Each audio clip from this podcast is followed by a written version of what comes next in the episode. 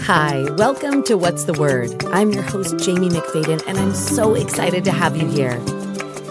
This podcast is about all things wellness. Each week, we will focus on a word of the day, and I interview some of the most inspirational people I know and share that inspiration with you. Join me, let's learn together on What's the Word. This is the place where I belong.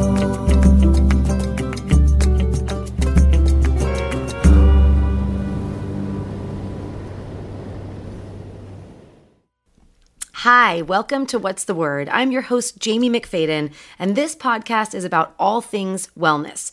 Each week, we focus on a word of the day and give some tips on how to utilize that word to help change your life for the better. To kick it off today, our word is intimacy, which by definition is a close, familiar, and usually affectionate or loving personal relationship with another person or group. And I am so pumped about my guest today. Our guest is Doctor Ann Langley, a psychotherapist in private practice, specializing in working with couples, sexuality issues, and addictions recovery. She has specialized in working with couples and helping them with their intima- intimacy issues for over thirty years. She also does something called discernment counseling, which is geared for couples on the brink of a divorce to see if their marriage can be saved. You can go to her website, w w w dot dr ann langley dot com, for more information. And I have had the privilege of knowing Doctor Ann Langley the majority of my life. Hi, Doctor Langley. How are you? Hello. I'm wonderful. Thank you. Well, thank you so much. I am honored to have you here on, on this show. And today we talk about intimacy. So I'm going to open the floor up to you right now because I am just excited to hear what you have to tell us and share with us today about intimacy. So the word intimacy, what does that mean to you, and how can that be something related to our health and wellness? Well, I think so often, um, I was just thinking about the couples that I see, because I see primarily couples, and it seems like the main complaint when couples come in is that, you know, sometimes there's high conflict or something like that, but so often it is that they feel disconnected, they don't feel close to each other, so they don't feel intimacy, or they're struggling with intimacy. And um, there's the main criteria for intimacy really is trust. So that's often one of the main issues that couples are struggling with. But when we're intimate with someone, we're sharing sort of the deepest, um, sort of closest to our heart parts of ourselves. You know, early on in a relationship, we're sharing our life experiences and those kinds of things, and it's fun to get to know someone. But the longer that we're together, then there's also parts of ourselves that we don't feel, you know, quite so comfortable in sharing, that are parts that are a little closer to ourselves, or maybe parts that uh, we feel ashamed of or bring up fear or anxiety for us. And if we don't have trust, I mean, people just aren't going to share those parts of themselves with each other. So um, over time in a relationship, different things can happen where the trust can get broken. And so a lot of the work that I do is rebuilding the trust. And, and you know, and it can be broken in many different ways, not just like by infidelity or, you know, major things like that that are, are obviously betrayals and, and that break the trust. But, um, you know, by not keeping confidences between each other, like sharing confidences that should be with the couple, with other people, then that's a, a way of breaching trust, and people are less likely to share and be open. Right. So, uh, th- I mean, this is this is so deep and so pivotal for so many of us, because, you know, talking about intimacy, there is a level in my mind that goes to right away vulnerability, and there has to be a level of trust, obviously, to be able to have that vulnerability with someone you love. And so now, what are some maybe tips you can share for someone that's listening um, about either getting in connection with their own trust or vulnerability, so that, like, how can how can somebody, you know, just listening to this right now, if somebody's going, wow, that's resonating with me, I'm having issues in my relationship, or maybe someone that's single that's saying, I, I want to be in a relationship, but I have trust issues. Um, do you have any tips that, you know, you can share with us today? Just a couple simple things that someone could do to work on themselves to be able to allow, you know, the intimacy and the trust. Sure. And I was just thinking about, and just thinking about this before we talked today, um, you know, how do we get close to someone? How do we build that trust and that intimacy? And obviously by talking and communicating and sharing our life experiences, our dreams and our hopes and all those kinds of things. And um, in the beginning of a relationship, that's easy to do. But generally, you know, with the couples I see, these things can kind of erode over time. Mm-hmm. And sometimes people aren't really spending time together. That it's, especially where we live in the Silicon Valley, time is just such a huge issue. And for couples to really maintain their relationship and to have any time for intimacy, and I'm talking about emotional intimacy, because some people use uh, sex and intimacy, they conflate the two or I use them use interchangeably. Them interchangeably but Inti- I'm talking about emotional intimacy, and we'll, we can talk about sex too, because obviously that's part of emotional intimacy. Um, but just the kind of emotional closeness, and to have a close, I say, fulfilling, emotionally fulfilling relationship, it takes time and attention. It's just like, um, I mean, love, love is attention and focus. I mean, would your child feel, um, loved if you didn't pay attention to your child? so so just finding the time and carving out the time and just making that a priority for couples, especially in long-term relationships, because they have children, they're that's pulling them in many directions, they have stressful jobs, that's pulling in many directions, right. Sports, you know, all the things that pull couples away from each other. So they have to consciously say, this is the kind of relationship I want to create, and we're going to have date night, you know, and we're going to make sure we have sex regularly. And anyway, whatever those things are that um, make intimacy possible. It's not really possible without that. And then, of course, knowing each other sexually is, you know, that's that enhances intimacy and feelings of closeness for couples. And then we already talked a little bit about trust that has to be built over time. Right. So now, do you think for couples, like especially, you know, this year has been proven to be uh, significantly different than most other years, and people are either spending more time together, and I've heard this myself, or some people are saying, oh my gosh, I'm, you know, I, I, my partner's driving me nuts because now we're just stuck in the house together and things are so different. And or people are saying, oh man, we really do all these things regularly and now we're not because we're both so stressed and pulled in different directions and everything else. So I know that there's a lot more tension and stress in many different ways this year. Um, and so on that subject, you brought up something that I just took a note of where you said, you know, making time, where almost like with a job, we schedule out certain meetings we have or, you know, things that you have to get done, certain priorities.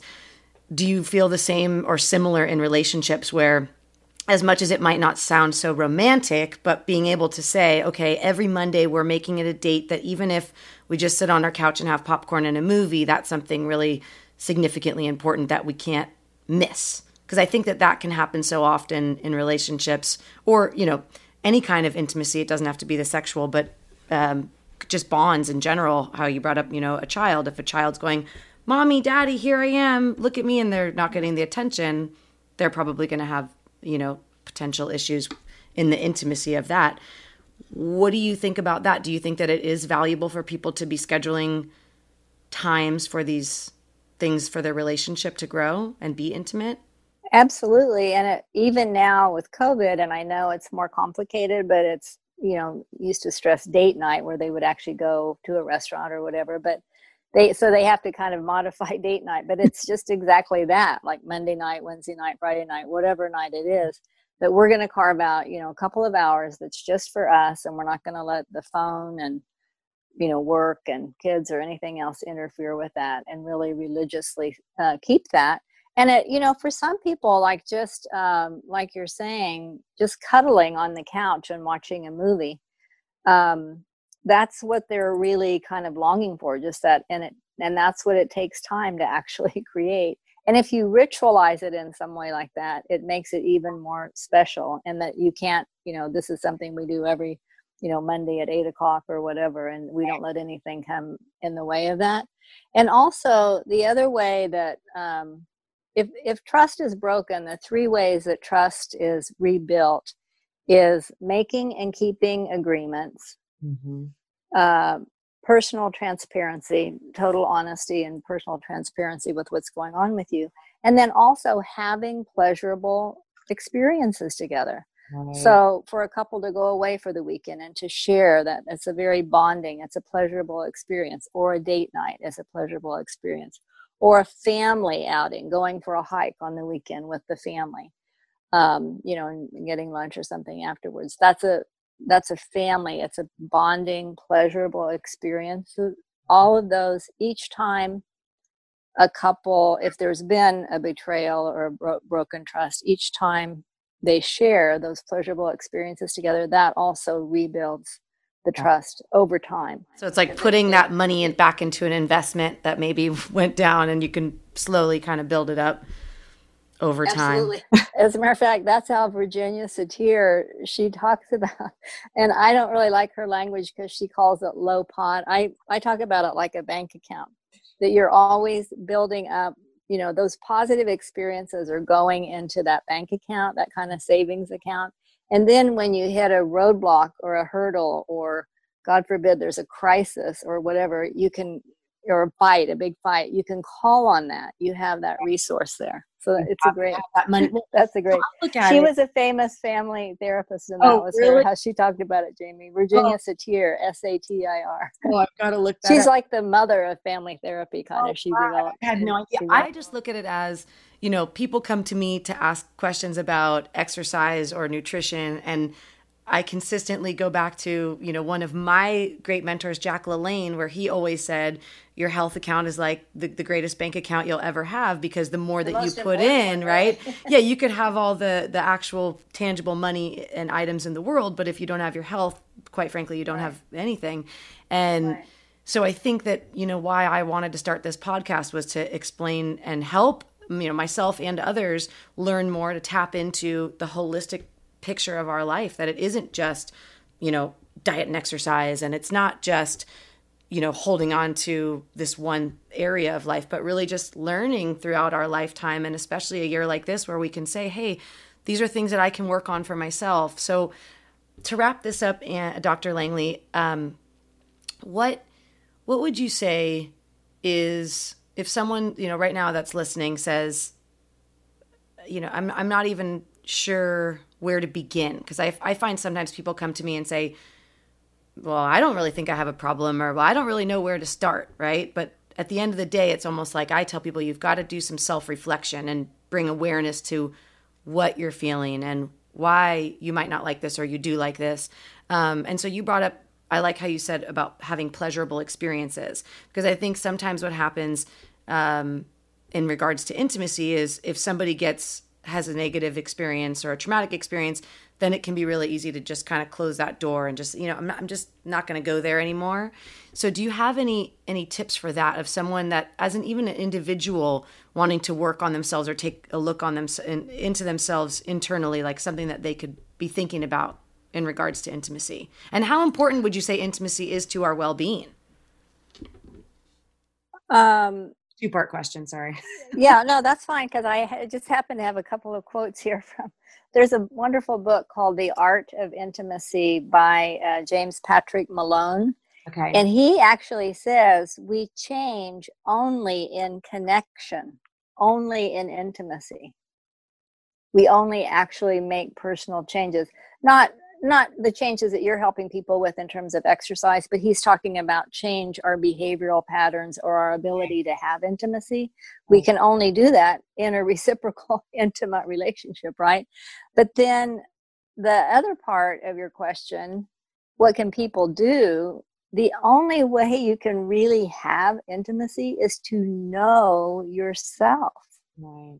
To know who you are, what you value, what your hopes and dreams are, what you like, and to be able to share that with another person, what's important to you, uh, what your life's all about. Right. And so, you know, so anything you do that enhances self-knowledge and really knowing yourself and loving yourself, because you can't really give and receive love, really, we all know, without loving ourselves first.